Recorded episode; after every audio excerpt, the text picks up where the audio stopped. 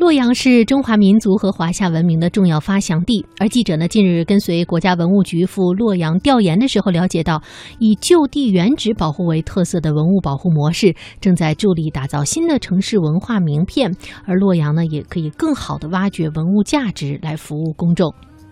洛阳文物考古研究院院长史家珍介绍说呢，与西安的大规模的文物遗址不同啊，洛阳的文物体量比较小，但是密集度却很大。洛阳文物如珍珠般的散落，这有利于形成规模效应。他们要做到的就是拂去珍珠上的尘埃，把文物和城市建设串联起来。嗯，家书何处达？归雁洛阳边。洛阳地处中州腹地，是古人认为的天下之中，也是中华民族的流觞地，也是世界华人的精神故里。那洛阳究竟还有哪些魅力呢？魅力小城，我们就一起走进古都洛阳。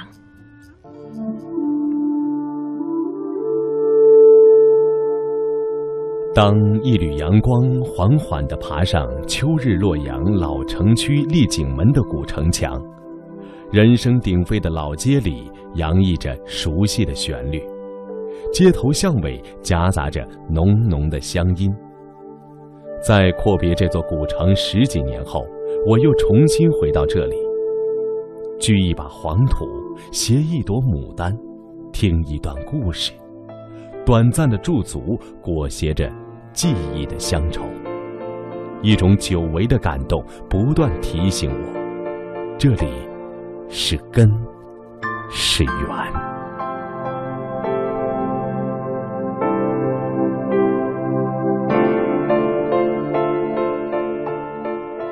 而龙门石窟作为洛阳的一张名片，也是我此行的第一站。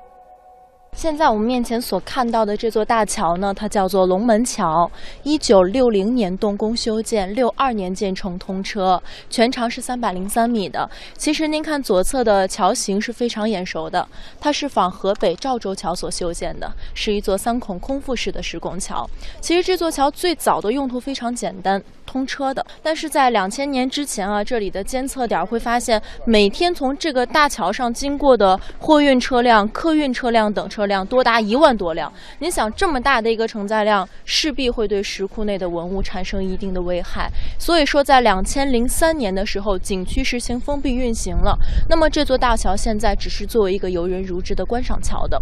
桥上方的“龙门”两个字是陈毅题写的，当时是陈毅陪同周恩来总理来。洛阳外出访问，那当时啊，周嗯，人们都说让周总理题字，但是周总理非常谦虚，他说陈毅的字好，你们让他写。但两个人当时公务缠身，谁都没有提，就急急忙忙走了。谁知道在第二年春天的时候，陈毅就将写好的“龙门”两个字寄送了过来，再到后来就被郑重裱在龙门桥的两侧上方了。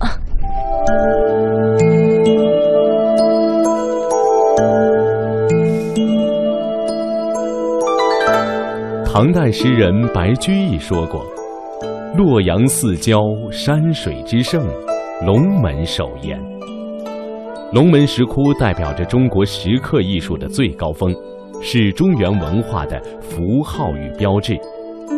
龙门石窟位于洛阳市南郊十二点五公里处，龙门峡谷东西两崖的峭壁间。穿过龙门石窟景区新的北大门，一路向南。沿着伊河的岸边，阳光的明媚和微风的和煦，仿佛好像商量过的一对迎宾，张开双臂，一路笑迎我们。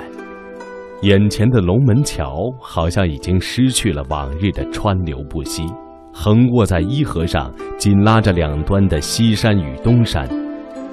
遒劲有力的“龙门”二字，仿佛在向世人诉说着几百年来。这块风水宝地所经历的历史沧桑。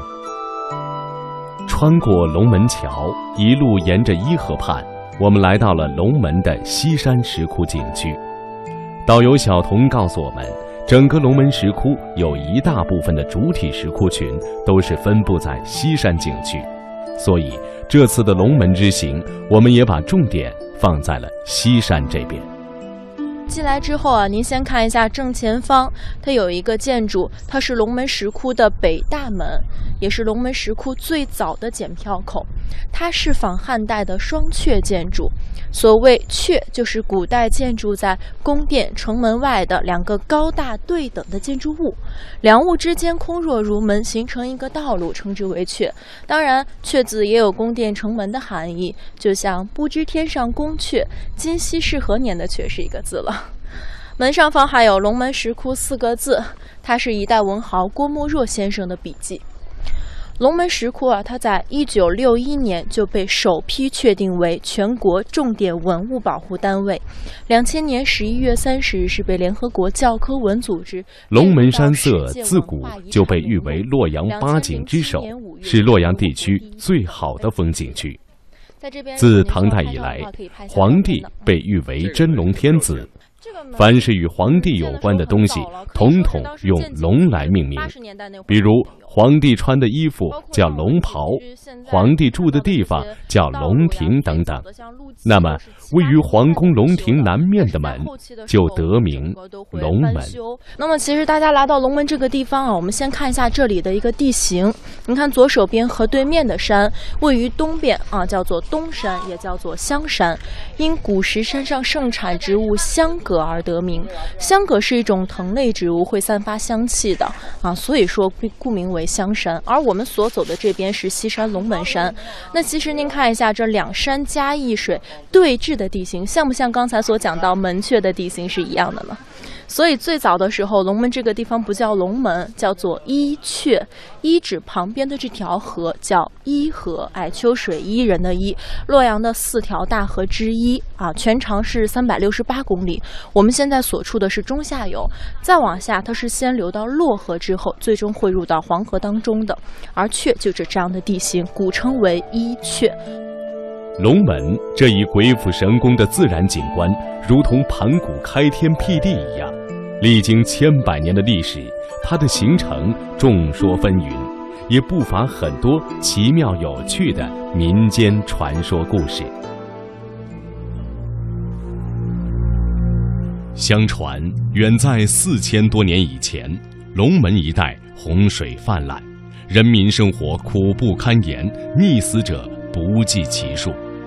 帝尧命大禹的父亲重伯鲧治水，因鲧采取错误的方法，治水不当，被帝尧处死。后帝尧又命大禹继承父志，继续治水。禹也深知洪水为患人民，深受其害，便带领人民疏川导治，河通四海。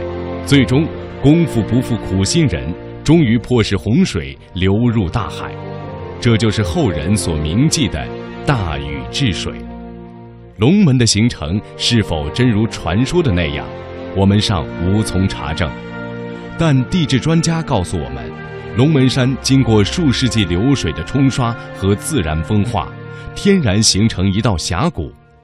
后因大禹率众开凿，使得流水得以畅通无阻，解决水患，也就形成了现在的。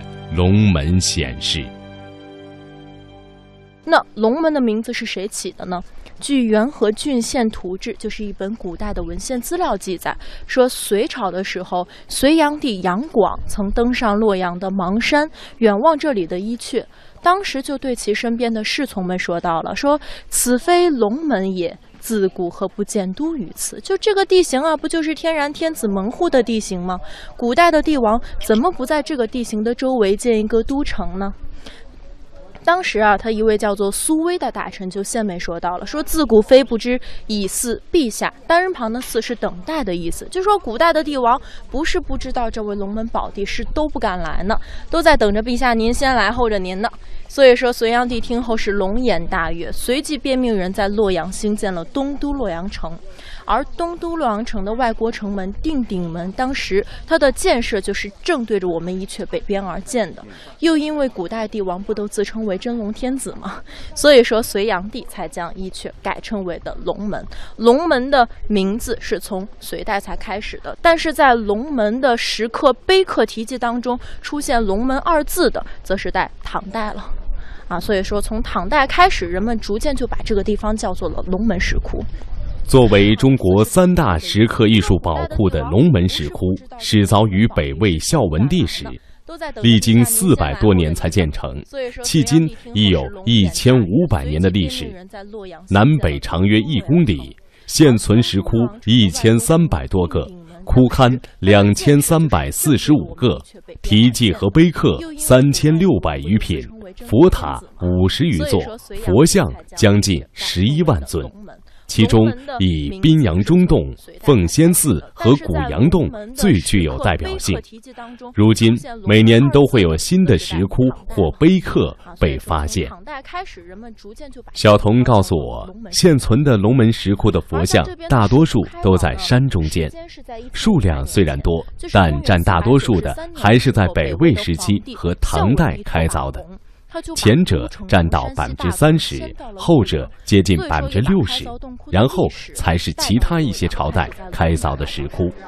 所以，他将带领我们按照由北向南的顺序，对其中比较具有代表性的几个石窟进行游览。那上来，我们先看一下面前这个洞窟，它是龙门西山地理位置上的第一个大型洞窟，叫浅溪寺。西山北端的第一个大洞是浅溪寺，又名斋福堂，在唐高宗年间开凿，相传曾是宰相李攀的别墅。那其实我们来到龙门石窟，首先要了解到一个定义：什么叫做石窟？